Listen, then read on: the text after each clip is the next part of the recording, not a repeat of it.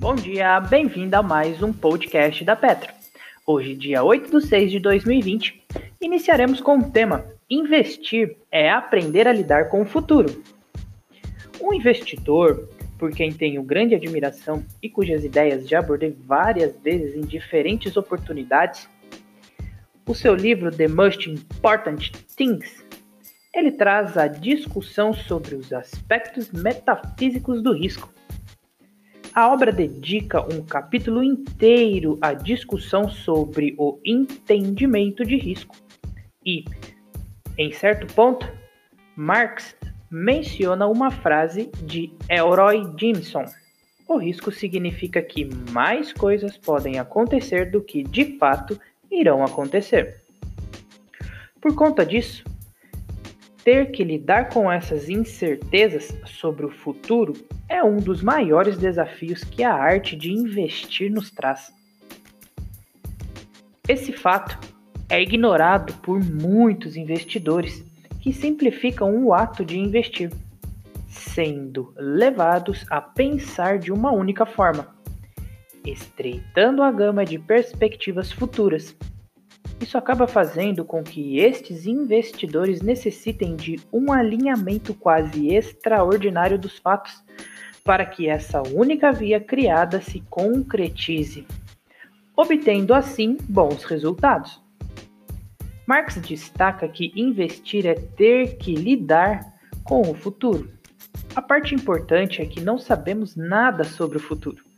Assim, a possibilidade de uma variedade enorme de resultados pressupõe a necessidade de pensar o futuro com uma gama delas, não apenas com uma possibilidade. Temos que considerar as mais diversas possibilidades, levando em conta até mesmo os fatores que têm baixa possibilidade de se materializar. Quando paramos para avaliar algumas das ações das maiores perdas surgem quando os investidores ignoram as possibilidades improváveis.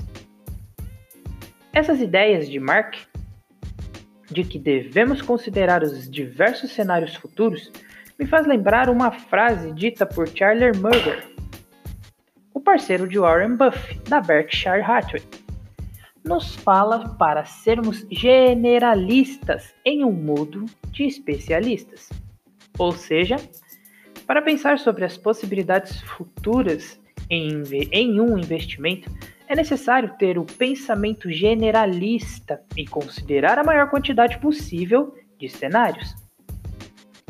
Um historiador, um economista, um engenheiro e um advogado terão visões diferentes sobre o investimento. É claro que nenhuma abordagem estará totalmente correta em todas as circunstâncias mas aprendendo a combiná-las, você pode aumentar drasticamente a qualidade da sua tomada de decisão. Assim, entendo as ideias de Marx e Murgel, que de certa forma se completam. O primeiro fala sobre o risco e diz que dá para avaliá-lo e tomar uma boa decisão de investimento.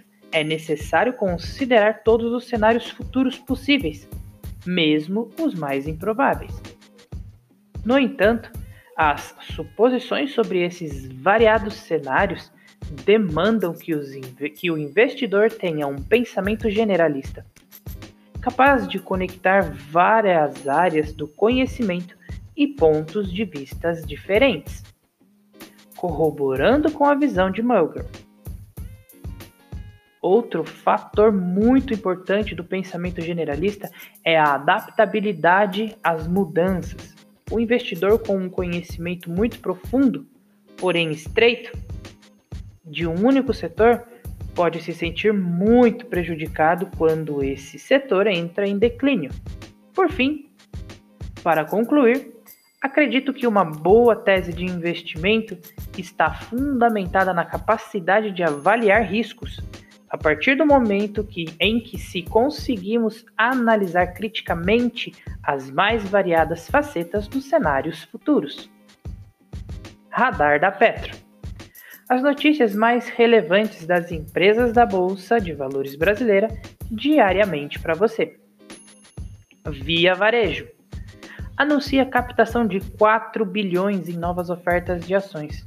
A Via Varejo anunciou uma oferta de ações que poderá gerar em torno de 4 bilhões. Considerando o preço atual de 13,48, mostra um comunicado enviado ao mercado. Serão vendidas inicialmente 220 milhões de ações. A depender da demanda, a operação poderá ser adicionada em até 35%, ou seja, em até 77 milhões de ações. Os recursos da oferta serão destinados para investimentos em tecnologia e logística, inovação e desempenho, com desenvolvimento, além da otimização da estrutura de capital, incluindo reforço de capital de giro. O preço das novas ações será conhecido no dia 15 de junho e as negociações começarão no dia 17. Iperá divulga termos de pagamento de 11 milhões de reais de fundador da empresa.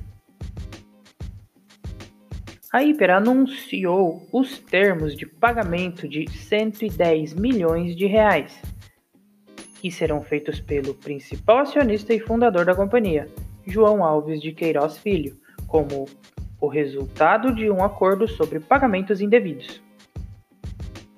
A antiga Hipermarcas confirmou na semana passada a existência destes pagamentos após uma, apura, após uma apuração e foi que foi realizada por um comitê interno, constituído em 2018.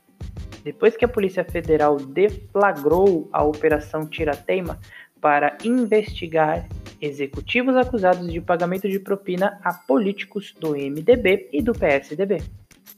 Dentre eles, o ex-diretor Nelson José de Mello. Foram encontrados indícios de pagamentos indevidos no valor de 110 milhões de reais, além dos 33 milhões de reais que foram objeto de instrumento de transação firmado com o ex-administrador que reconheceu sua obrigação de indenizar a Hiperá. O termo segundo ela não configura qualquer reconhecimento de culpa por parte do executivo com relação aos dados relacionados aos resultados da apuração interna. Randon. Lucro cai 90% no trimestre e totaliza 3 milhões de reais. A Randon encerrou o primeiro trimestre de 2020 com uma queda de 90% em seu lucro líquido, totalizando 3 milhões de reais, de acordo com o resultado financeiro. A receita líquida da companhia, por sua vez, cresceu 3% com um total de 1,16 bilhão, ante os 1,13 bilhão dos primeiros três meses do ano passado. O EBITDA caiu 20,3% no trimestre, com 106 milhões.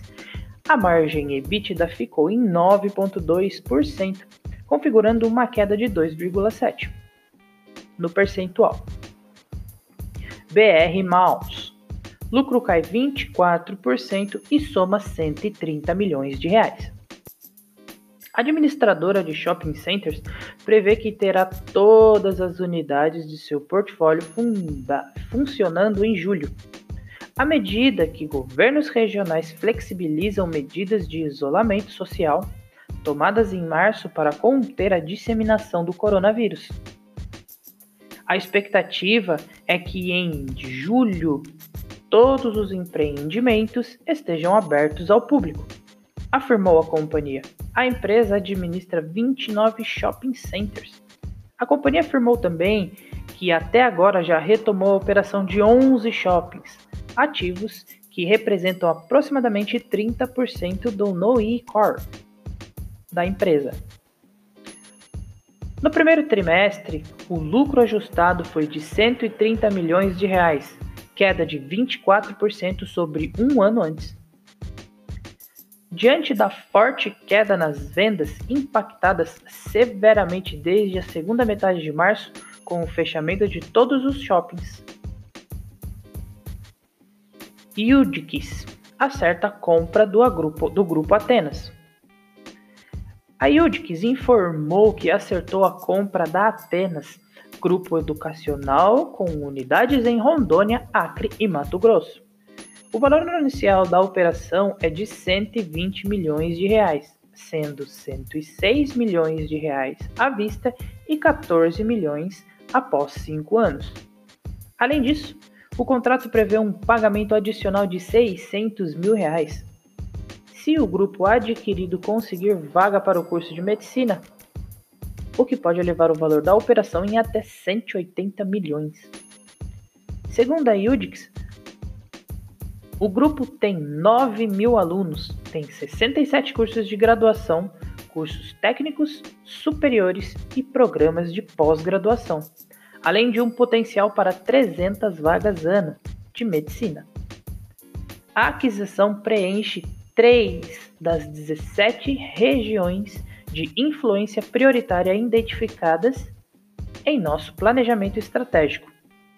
Além de estarem localizados em regiões de maior crescimento econômico, como centro-oeste e norte do país, afirmou a Yudki em fatos relevantes. Em 2019, o grupo Atenas teve receita líquida de 94 milhões de reais e um EBITDA ajustado de 15 milhões de reais.